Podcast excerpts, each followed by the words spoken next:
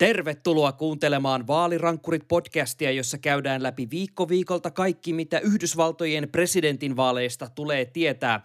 Tänään puhutaan muun muassa siitä, kuinka Trump hurmasi väkijoukkoja juomalla vettä komeasti oikealla kädellään. Minä olen Sami Lindfors. Amy Klobuchar teki vaalirankkureille kylmät ja ilmoittautui jättäytymisestä pois varapresidenttikisasta heti jakson nauhoituksen jälkeen. Palaamme siihen tänään – minä olen Tuomo Hyttinen ja nyt on 18 viikkoa vaaleihin. My democratic socialism says healthcare is a human I stand right. before you to officially launch my campaign for a second term as president of the United That's States. my plan, and that is why I'm going to win. I will be standing there not afraid to talk about a different way to answer the call of faith. Tosiaan viime jaksoa nauhoittaessa yksi varapresidenttiehdokas kärki suosikeista, jos tällaista superyhdyssanaa suopi käyttää, ää, ilmoitti, että jättäytyy tuosta varapresidenttiehdokas Skabasta pois. Eli Amy Klobuchar ilmoitti, että nope, en ole käytettävissä. Ää, Tuomo, mitkä oli perustelut tolle ja tuliko tämä nyt jotenkin vähän puskista? Periaatteessa tuli aika puskista, mutta eihän hänellä sitten loppujen lopuksi varmaan kannatusta ollut sen vertaa, että olisi, olisi todella ollut tässä mukana. Ja tämä varmaan on syynä, että hän sitten ilmoitti, että, että ei tässä nyt oikein ole eväitä, eväitä tähän presidenttikisaan, vaan hän jättäytyy pois ja on sitä mieltä, että demokraattipuolueen pitäisi nyt valita sitten tämmöinen musta vähemmistönainen. Äh, tässähän on varmasti taustalla hyvin isona tekijänä tämä George Floydin kuolema ja sen jälkeiset tapahtumat. Amy Klobuchar toimi aikoinaan ennen senaattorikauttaan tämän Hennepinin piirikunnan syyttäjänä. Ja hän on nyt saanut paljon lokaan siitä, että silloin hänen syyttäjäaikanaan hän ei syyttänyt poliiseja väärinkäytöksistä, vaikka siihen ehkä olisi ollut ihan aihetta. No entä äh, nyt kun tämä Klobuchar on ilmoittanut, että on poissa ja me jäätiin nyt ilman ennakkosuosikkiamme, jota ehdittiin tässä jo aikaisemmin vähän rummutella, niin äh, ketä nyt kannattaisi sitten katsoa? Ketkä on semmoisia ehdokkaita, jotka esimerkiksi täyttäisi äh, nämä Globusaarinkin jättämät äh, määritelmät pöytään. Tästä me puhuttiin jo äh, pari jaksoa sitten, että esimerkiksi Kamala Harris on varsin potentiaalinen Mä en tiedä, ehdokas. kannattaako mun Sami hirveästi rumutella näitä. Että mulla, mulla on tämä track recordi vähän tämmöinen niin kuin, äh, King tai Queen Slayer-tyyppinen, että vuosi sitten, kun Kamala Harris tuhosi Joe Bidenin presidentin vaaliväittelyssä, niin mä olin ihan Harrisin linjalla, että nyt sieltä tulee ja uputetaan Joe, mutta siitä se alamäki vasta alkoi. Ja, ja mä, oon, mä oon tässä ehkä, en nyt vankasti, mutta ollut sille varovaisen varmasti sitä mieltä, että kyllä, kyllä Joe Biden jotenkin keksii keinon saada Amy Klobucharin varapresidentiksi, mutta eihän hän voi nyt häntä saada, jos Klobuchar on jättäytynyt pois. Uh, tosiaan... Se jaa tämmöisiä kampanjoiden kuoleman pusuja. Kyllä. Eli tosiaan republikaanit olen käytettävissä. Kamala Harris, joo, kyllä varmasti äh, presidenttiehdokas ja, ja tuota, Kalifornian senaattori, niin hän on, hän, hänellä on varmasti niin kuin paperilla ihan, ihan ykkösnainen tähän virkaan. Sitten on tämä Floridan äh, kongressiedustaja Val Demings on siinä seuraavana niin kuin medioiden veikkailussa. Äh, Stacey Abrams, todella seksikäs ehdokas, on myös demokraattipuolueessa suht suosittu, mutta sitten taas tämä kokemus, että kun ei ole mitään vaaleja voittanut, että käynyt häviämässä niukasti, niin se ei ehkä niin kuin ihan niin, riitä mm. kampanjoinnissa, kun Biden haluaa kuitenkin voittaa. Ja sitten ketä... No entä Susan Rice? Kyllä, häntä, häntä, häntä, häntä pidetään pinnalla jostain syystä, mutta hän on sitten kyllä mun mielestä aika sekopäinen ehdokas, jota pidetään. Joo, eli hän, hän on tavallaan ollut kyllä niin kuin valkoisen talon meiningeissä mukana, mutta hän ei ole koskaan osallistunut semmoisiin vaaleihin, jotka olisi myös voittanut, niin totta, siinä ei ehkä ole just sellaista poliittista uskottavuutta jolla lähtee hirveästi tässä pelaamaan. Mutta Tuomo, sä heitit mulle tuossa aiemmin äh, tämmöisen 538 mainion jutun, jossa just pohdittiin ja ruodittiin tätä keskustelua nyt siitä, että Bidenin pitäisi valita tosiaan mustanainen kumppanikseen tuonne valkoiseen taloon tai sitä tavoittelemaan.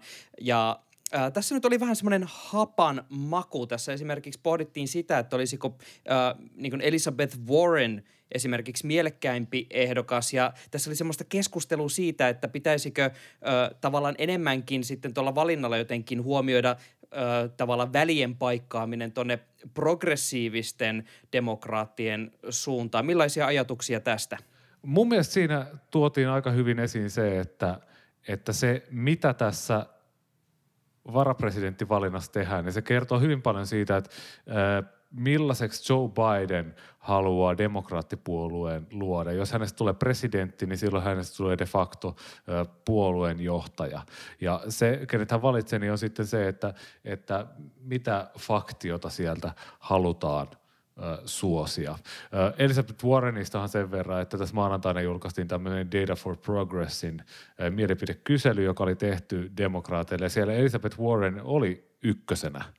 Kakkosena Kamala Harris, sitten oli Don't Know Other oli kolmantena, Stacey Abrams, Klobuchar Demings, mutta kuitenkin, että Elizabeth Warren ja Kamala Harris on ihan niin kuin rintarinnan tässä näin. Eli tavallaan puolueesta kannatus löytyy, mutta kuitenkin se se viesti, mitä tässä nyt on viime aikoina ollut, on se, että mustat naiset ovat tämmöinen ruohonjuuritason, tämmöinen demokraattipuolueen selkäranka, jotka tekee sitä pyyteetöntä työtä. Ja tässä on ollut puhetta siitä, että nyt on niinku semmoinen takaisinmaksun aika, että puolueen täytyy huomioida tämä puolueen ryhmä ja otta, ottaa sieltä, kun kerta pätevä ehdokas on. Kamala Harris on niinku ylivoimaisesti tässä nimiveikkailussa pätevi ehdokas, niin tehdä se helppo päätös ja ottaa sieltä se, jolla on selkeästi kreduja. Ehkä jos haluttaisiin sitten tätä vasenta laitaa miellyttää niin, ja sitten saada se musta nainen. Niin Stacey Abramsissa olisi, olisi ehkä sitten vähän, vähän enemmän sellaista, että, että kun hän on kuitenkin semmoinen kansalaisoikeustaistelija ja Harris semmoinen semisti moderaatimpi, oikeistolaisempi syyttäjätaustainen, joka saattaa sitä vasenta laitaa vieraannuttaa, niin Stacey Abramsissa saattaisi olla sellaista, joka pystyisi yhdistämään nämä kaikki, mutta se, että mm, taas, että on, on käyty häviämässä, niin se, se ei ehkä niin kuin vielä riitä. Mutta Sami, äh, ota vielä tämän äh, osion loppuun tämmöinen, miten sitä nyt sanoisi, itse en ole niin päheä internetin käyttäjä, että olisin tätä kysymystä Twitteristä huomannut ja sä olet ihan puhtaasti mokannut tämän, mutta äh, kuuntelijamme Ville Graan oli tiedustellut meiltä jotain. Joo, kyllä. Siis tästä tota, ihan otan syyt niskoilleni. Klassinen tapaus, että avaat Twitter, selaile kaikkia mahdollisia notifikaatioita ja muuta ja unohda koko asia sitten myöhemmin. Eli äh, Ville Graan oli tosiaan meidät täkännyt vaalirankkurit tilin tuolla Twitterissä ja äh, pohti äh, senaattori Tammy Duckworthia, joka on siis myös ollut esillä näissä äh, Bidenin varapresidenttiehdokas äh, listauksissa, joita saatetaan vähän testailla, että olisiko tästä johonkin. Ja Graanin kysymys siis liittyy siihen, että voiko Duckworth olla varapresidentti, koska hän on siis syntynyt Bangkokissa, Taimaassa, mutta tämän isä on siis amerikkalainen ja tästä oli sitten tuolla keskustelua. Ja koitin tässä nyt tosiaan selvitellä, että onko tästä nyt jotain tarkempaa havaintoa jossain ja äh, viimeksi tämän asian on huomioinut ainakin näistä artikkeleista, mitä satuin löytämään huhtikuun lopulla Washington Post, joka on kirjoittanut otsikolla Tammy Duckworth is Biden's safest and smartest uh, vice presidential pick. Eli tämä on osa tämmöistä juttusarjaa, jossa käydään läpi näitä eri nimiä, jotka on pyörinyt näissä Bidenin uh, ehdokaslistoissa. Ja tämän jutun lopussa on tuollaisella asteriskilla tuolla loppuun vaan merkitty, että tosiaan, että Duckworth on syntynyt Haimaassa, mutta hänen äh, isänsä on Yhdysvaltojen kansalainen, mikä tekee hänestä äh, natural born citizen, eli automaattisesti Yhdysvaltain kansalaisen. Mutta toimittaja on kirjoittanut loppuun, äh, joten me uskomme, että hän on perustuslain mukaan – kelvollinen varapresidentiksi. Eli mä otan tämän nyt silleen, että ei ole ihan Washington Postinkaan politiikan toimituksessa ihan täyttä varmuutta siitä, että mikä on asian laita. Jos Joe Biden ja hänen kampanjansa jostain syystä päätyy Tammy Duckworthiin, että hän on se nainen, jonka kanssa lähdetään tavoittelemaan vaan paikkaa valkoista talosta, niin mä luulen, että siellä on tämä kysymys käyty niin huolella läpi, koska Joe Biden kuitenkin ö, useita vuosia siinä Barack Obaman rinnalla katsoi tätä birther casea ja sitä Donald Trumpin salaliittoteoriaa, että Obama olisi jotenkin ulkomailla syntynyt salainen agentti, joka on tullut tuhoamaan Yhdysvaltojen perinteet ja kunnia. Niin, tuota, mä luulen, että hän haluaa ihan jo oman terveytensä vuoksi, on hän kuitenkin jo 77, niin tuota, ihan vaan niin kuin, että ei, ei tätä enää, ei. Donald Trump tosiaan pääsi vihdoin rantautumaan kansan pariin ja järjestämään vaalitilaisuuden. Ja hän tosiaan marssi tuonne Oklahomaan, Tulsan kaupunkiin ja veti sinne sitten väkeä stadionille kuulemaan ilosanomaansa. Tai no, tuosta sanomasta nyt varmaan voidaan olla montaa mieltä, koska tuo, jos pitäisi tämä sisältö jollain tavalla tiivistää, niin Tuomo, ole hyvä. Uskallatko paketoida pähkinänkuoreen? Uh, no Donald Trump todellakin tietää, kuinka esiintyä viihdyttävästi, mutta tuota, tämä viestinnän paketoinnissa voisi olla vähän, vähän parannettavaa. Tilannehan oikeassa maailmassa on se, että työttömyys on jossain 13,3 prosentissa. Eli yli 20 miljoonaa saira- ihmistä ilman työtä. Koronaviruksen sairastunut miljoonia yhdysvaltalaisia, kuolleita 120 000 yli, kadulla mellakoidaan, siellä on rotukysymykset todella suuressa arvossa, ei mitään puhettakaan näistä. Sen sijaan heti alussa puoli tuntia Donald Trump sekoilee jostain edellisestä puheestaan, ihan kuin tässä puheen joku jatko-osa, joku reaktio sille, että ei, kun kävelin sieltä ramppia alas, niin se oikeasti oli tosi liukas ja minulla oli todella huonot kengät ja kyllä osaan myös juoda vettä yhdellä kädellä, katsokaa ja hurratkaa. Siis Sami, mun naama sulaa. Joo, siis se oli jotain tosi hämmentävää katsottavaa. Siis tässä nyt viitattiin tähän äh, aiempaan julkiseen esiintymiseen äh, West Pointissa, joka on tämmöinen Yhdysvaltain armeijan eliitti koulu. Ja tota, hän siellä kävi puhumassa ja äh, silloin siis puhuttiin siitä, että kun hän yritti juoda vettä, niin hän ei saanut nostettua yhdellä kädellä tätä lasia huulilleen, vaan sitten tuuppasi toisella kädellä auttaen tuon äh, lasin ja hörppäsi vettä. Ja lopuksi hänet sitten talutettiin äh, tota, alas sieltä. Ja silloin siis puhuttiin siitä, että onko Donald Trumpilla kaikki hyvin, että oliko tässä nyt joku sairauskohtaus, että mikä homma. Ja se on mun mielestä ihan semmoinen perusteltu keskustelu ja kysymys ihan näin vakavasti ottaen, että hei, niin onko kaikki ok.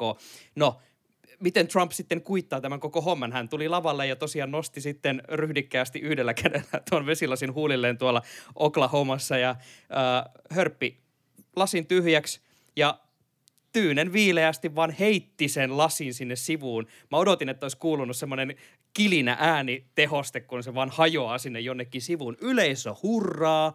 Ja sitten jaettiin siis videoita. Mä luulin aluksi, että se joku demokraattien joku meemioperaatio, jossa oli otettu tuo kohtaus ja kirjoitettu siihen, että uh, Donald Trump drinks water by one hand – ja sitten oli jaettu sille best president ever. Ja ei, siis se oli ihan niin republikaaneja itseään, jotka jakoi tuota videota ja olivat siitä jotenkin hekumoissaan. Siis niin kuin sanoit, että naama sulaa, niin kyllä niin kuin jotenkin täytyy just niin kuin sanoit, että maailma palaa ja vielä on niin kriisejä ratkaistavana. Sitten me oikeasti vedetään ihan jäätävää performanssia veden juomisesta ja jostain rappujen laskeutumisesta. Niin tuntuu, että siellä kampanjalla on nyt pikkuhiljaa ehkä tarvetta teroittaa jonkin sortin kynää, jos halutaan joku pointtikin tuoda esille. Joo, ja se kampanjan uhohan ennen tätä tilaisuutta oli aivan hirvittävä. Miljoona rekisteröitynyttä ihmistä, jotka haluaa sinne. Oli järjestetty etkot, että täys 20 000 areena ei varmasti tule riittämään. Ja, ja, ja sitten tämmöinen etkotilaisuus, että siellä ulkona oli lava, jonne piti varapresidentti Mike Pencein tulla ja myös Donald Trumpin piti tulla sinne. Ja no lopulta ne etkot peruttiin, koska siellä ei ollut ketään eikä siinä varsinaisessa tilaisuudessakaan sitten, no 6200 ihmistä, mutta 20 000 piti mahtua. Ja, ja sitten kampanjan tai sen tilaisuuden jälkeen niin saatiin nähdä pettyneitä kuvia Donald Trumpista, kun hän kävelee, kävelee masentuneena siellä Valkoisen talon nurmella. Et, et, et, et jos Twitterissä hekumoidaan sillä, että presidentti osaa juoda vettä, niin se saattaa johtua vaan siitä, että sieltä nyt ei ollut oikeasti parempaakaan tarinaa kerrottavassa. Siis ne hyökkäykset Joe Bidenia kohtaan, että ensin, ensin puoli tuntia puhutaan jostain vedenjuomisesta ja kävelystä ja sen jälkeen by the way, Joe Biden on 77-vuotias seniili.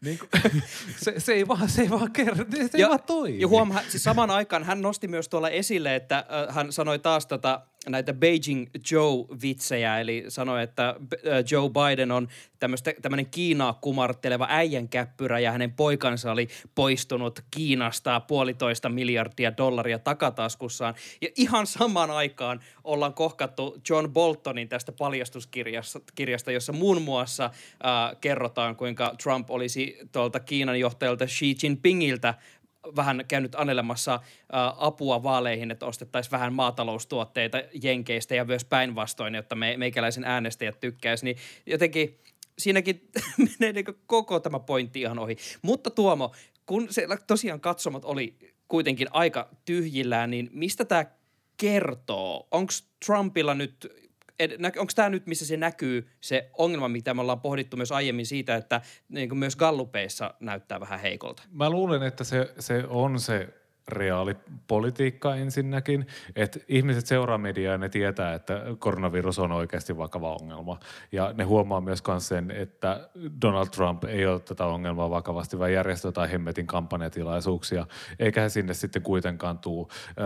Toisaalta mä mietin, että TV-luvut oli ilmeisesti ihan hyvä ja sehän oli sitten viikonlopun pääaihe se, että Trump esiintyi siellä ja se saattaa olla, että nyt kun porukka on kotona ja tätä kampanjaa käydään yhä enemmän internetissä ja TV-välityksellä, sillä on yhä niin kuin suurempaa merkitystä, niin se saattaa olla, että se viesti, jos siellä nyt joku viesti oli, niin sekin voi tavoittaa. Mutta mä, mä oon kyllä huomannut, ja monissa analyyseissä on totta kai pysty merkille se, että media ei enää kuvittele, että Trump pelaisi jotain 13-ulotteista sakkia, ja että siellä olisi joku evil mastermind ja mahtava suunnitelma, ja Trumpin voitto olisi mitenkään väistämätöntä, vaan se on vaan sellaista, että siellä, siellä se nyt menee ihan vaistolla. Tämä on pelkkää kaaosta, ja hän vaan haluaa voittaa. Et siellä takana ei ole mitään suurta suunnitelmaa, ja presidentti vaan tekee jotain ja hänen henkilökuntansa sitten paikkailee järkeä, jos on jotain muuta. Mä on pakko nostaa tähän myös New York Timesin varsin mielenkiintoinen juttu, jota täällä Suomessakin paljon jaettiin. Uh, New York Timesin mainio some toimittaja tai sosiaalisen median erikoistunut toimittaja Taylor Lawrence kirjoitti, että uh, korealaisen popin ystävät, tämmöiset K-pop-stanit, eli niin kuin K-popin, Korea-popin tämmöiset HC-fanit ja TikTok-käyttäjät olivat luoneet tämmöisen trollauskampanjan, jossa he ilmoittautuivat tuonne Trumpin Tolsan kampanjatilaisuuteen, mutta jättivät menemättä. Ja siitä sitten jaettiin isoja otsikoita tai oikeastaan tulkintoja, että he jotenkin pilasivat koko tämän shown ja olisi aiheuttanut tämän yleisökadon ja muuta.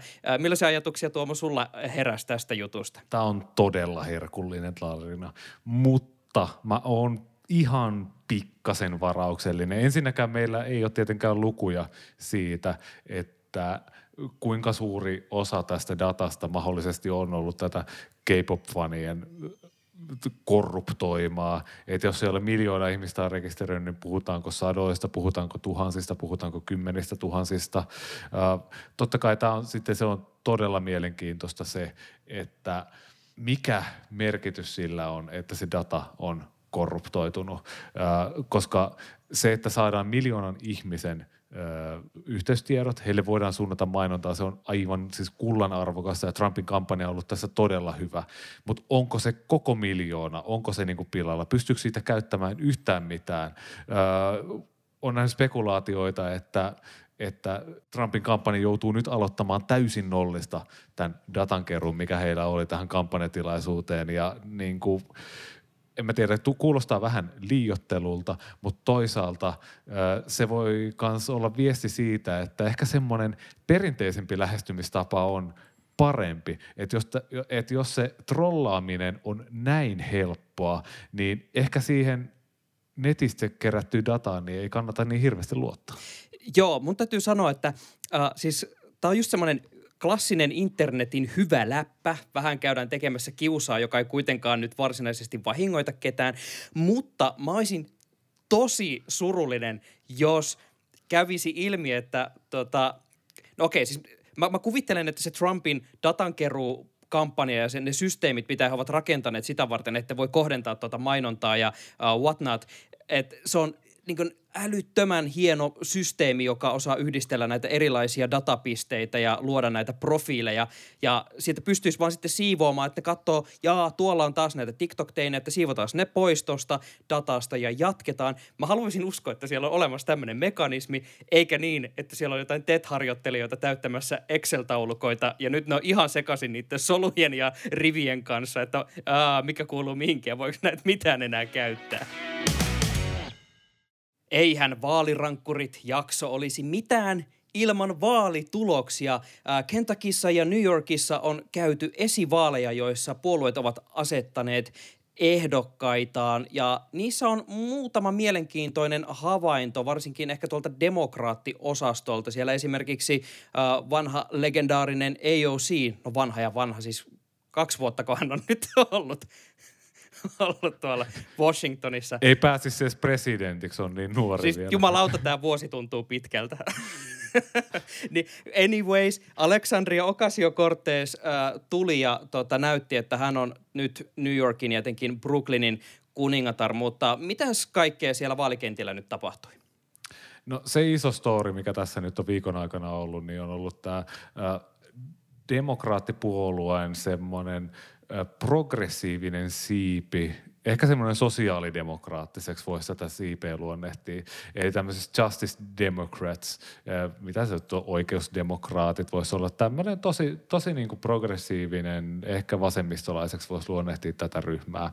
He on luonut tämmöisen strategian näihin kongressivaaleihin, että he yrittää semmoisissa piireissä, jotka menee ihan satavarmasti demokraateille, niin he lähtee niissä esivaaleissa sitä puolueen sitä ainoaa ehdokkuutta niin havittelemaan, että laittaa sinne vastaehdokkaan. Ei ole mitään järkeä semmoisiin vaalipiireihin lähteä kisaamaan ehdokkuudesta, jossa, jossa olisi mahdollisuus hävitä republikaaneille, koska demokraatit kongressissa on parempia kuin republikaanit, mutta sitten he yrittää siirtää sitä demokraattipuolueen fokusta sinne progressiiviseen suuntaan. Ja tämmöinen erävoitto, niitä on saatu nyt esimerkiksi äh, New Yorkin 16 piirissä, jossa tämmöinen Jamal Bowman niminen ehdokas voitti Eliot Engelin. Ja Engel on tosiaan ollut muistaakseni kolme vuosikymmentä tästä Nykin 16 piiristä tullut, että ihan sieltä markkaajalta asti tullut tavallaan niin kuin valituksi. Kyllä. Ja häntä oli siis äh, myös tota, tukeneet muun muassa Hillary Clinton, Ja oliko Nancy Nancy Pelosi. Pelosi, joo. Kyllä. Eli että hän oli tavallaan tämmöinen sen establishment demokraattiporukan semmoinen mannekiini kuva suorastaan, että hän on ikään kuin semmoinen kasvokuva tolle kaikelle, niin tämä Jamal Bowmanin äh, meno ohi on todella iso, äh, iso, sillä on iso merkitys juuri tälle porukalle, joka tahtoo luoda tätä pro, entistä vahvempaa progressiivista siipeä.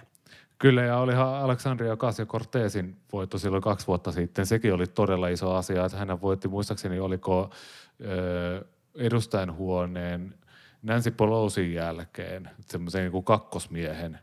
Hänet voitti silloin esivaalissa, ja se, se oli todella iso juttu. Muistaakseni Eliot Engel on niin kuin arvojärjestyksessä edustajahuoneessa demokraateista niin top vitosessa, että siinä, siinä tuli kyllä merkittävä päänähkä nä- näille justice-demokraateille. Mutta heillä nyt selkeästi on semmoinen strategia, semmoinen pitkän tähtäimen suunnitelma. Eli he tavoittelevat vähän semmoista samanlaista asemaa kuin mitä tällä republikaanien T-kutsu liikkeellä, semmoisella niin kuin Freedom Caucus-porukalla on ö, edustajanhuoneessa. Ö, Tällä hetkellä Justice Democrats, heillä on semmoinen, muistaakseni seitsemän ehdokasta, sillä ei oikeastaan tee vielä mitään. Se ei ole niin merkittävä määrä kongressiedustajia, että he voisivat oikeastaan muuttaa yhtään mitään. Mutta sitten siinä vaiheessa, kun alkaa olla 15, 20, ö, Freedom Caucusilla he, he, näillä radikaali-oikeistolla, heillä on 30, niin siinä vaiheessa pystyy jo sitten blokkaamaan lainsäädäntöä. Tähän nähtiin Trumpin kahden ensimmäisen presidenttivuoden aikana. Sieltä republikaaneilla oli todella iso, siis käytännössä mahdotonta saada läpi mitään lainsäädäntöä, joka olisi lisännyt liittovaltion menoja, koska Freedom Caucus ja sekopääporukka on sitä mieltä, että, niin kuin, että pelkästään, pelkästään vähennetään. Että mitään lisää ei tehdä ja republikaanit, vaikka he heillä oli värisuora molemmissa kongressin kamareissa sekä presidentin paikka. He silti joutuvat tekemään demokraattien kanssa työtä, että saavat pidettyä esimerkiksi hallinnon auki ihan vain sen takia, koska nämä oli niin ehdottomia. Niin tällaista vaankieliasemaa nämä Justice Democratit niin siellä havittelee.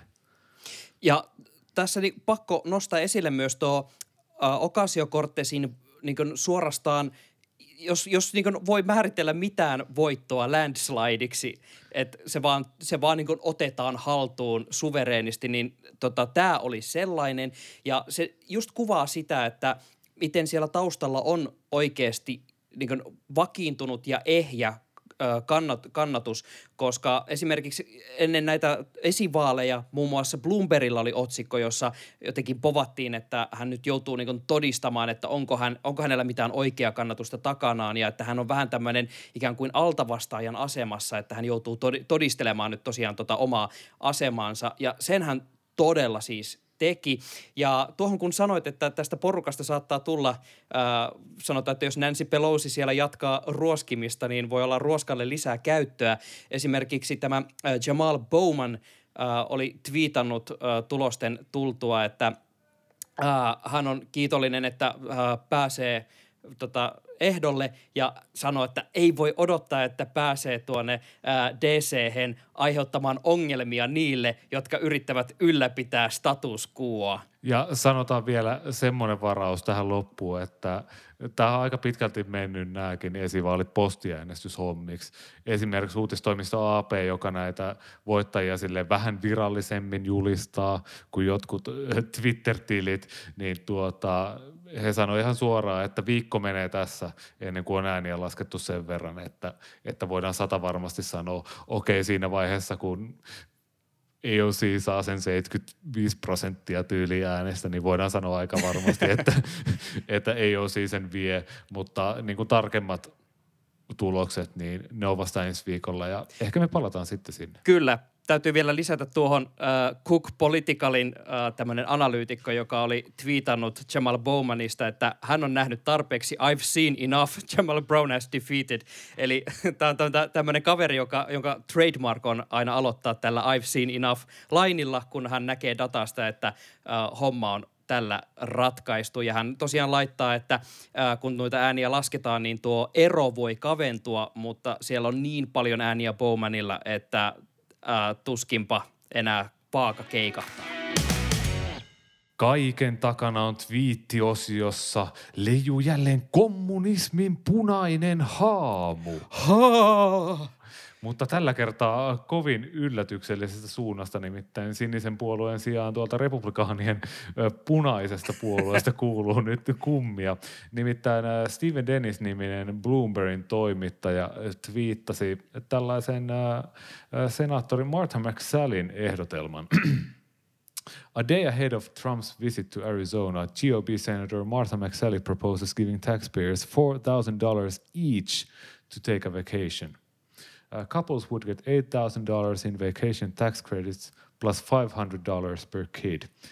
Eli uh, Arizonan republikaanisenaattori Martha McSally ehdottaa, että jokainen veronmaksaja saisi 4000 dollaria per naama tällaisena verohelpotuksina lomailuun. Ja ehtona olisi se, että lähettäisiin vähintään 75 kilometrin päästä vakituista kotipaikasta. Sami, Ö, olisiko sulla käyttöä tämmöiselle rahalle? Kuuletko tämän Tuomo? Mä tässä juuri aloin googlata, että mit, millähän tavoilla tuonne Yhdysvaltoihin pääsisi tällä hetkellä. Ja voisin myös etsiä tässä itselleni asuntoa tuolta Arizonan suunnalta, kyllä, koska kyllähän tollainen, tollainen lomaraha kelpaisi – ei siinä, nauttisin tästä kovin, mutta siis mun pakko sano, sanoa, että tota, haiskahtaako tässä nyt semmoinen pieni epätoivo. Me ollaan aikaisemminkin puhuttu tästä Arizonan senaattorista äh, McSallista, joka on siis senaattori, jota kukaan ei ole koskaan äänestänyt kyseiseen pestiin. Hän siis peri tuon paikan John McCainiltä ja tota, kaikki äh, vaalit, jossa hän on ollut ehdolla, hän on aina jäänyt kakkoseksi. Eli republikaanitkaan eivät ole juuri häntä halunneet mihinkään pesteihin. Niin mit, mistä se kertoo, että tota, sieltä hihasta pitää kaivaa ässien sijaan jo ihan suoraan seteleitä kansalaisten kouraan. Mä luulen, että toi ei ole missään nimessä menossa läpi oikeastaan mistään, missä tuollaista voisi ehdottaa. Ja jos ajatellaan, että et kuoleman suudelmia oli tuossa jakson alkupuolella teemana, niin tuota varsinainen kuoleman suunnitelma, su, suudelma tuli Andrew Yangilta. Muistatko Sami Oho. vielä hänet? Vanha kunnon Yang Gang edelleen elossa, eli demokraattien presidentti ehdokkaaksikin yritti. Kyllä, vuosia kampanjoi sen puolesta ja ehdotti muun muassa tällaista tuhannen dollarin kansalaispalkkaa kaikelle. Ja hänen mielestään tämä olisi aivan loistava suunnitelma, että money in Oho. people's hands is a good thing jos, jos tarvitaan enää mitään sille, että Martha McSally on pulassa, niin kyllä Andrew Yang nyt sen viimeistä meille osoittaa. Kiitos, että kuuntelit Vaalirankkurit podcastia jälleen yhden jakson verran ja edelleen muistutuksena, että kannattaa käydä klikkaamassa sitä tilausnappulaa, missä applikaatiossa meitä sitten ikinä tykkäätkin kuunnella ja käy laittamassa seurantaan Twitterissä at vaalirankkurit-tili ja tägää kyseinen tili tai at Sami Lindfors, at Tuomo Hyttinen. Ja käydään keskustelua, laittakaa meille teidän ajatuksia ja kysymyksiä ja muita. Ja lupaamme, että vastaamme paremmalla vastausprosentilla jatkossa. Jos kuuntelet korealaista popmusiikkia tai olet TikTok-vaikuttaja tai ihan vaan muuten TikTokissa.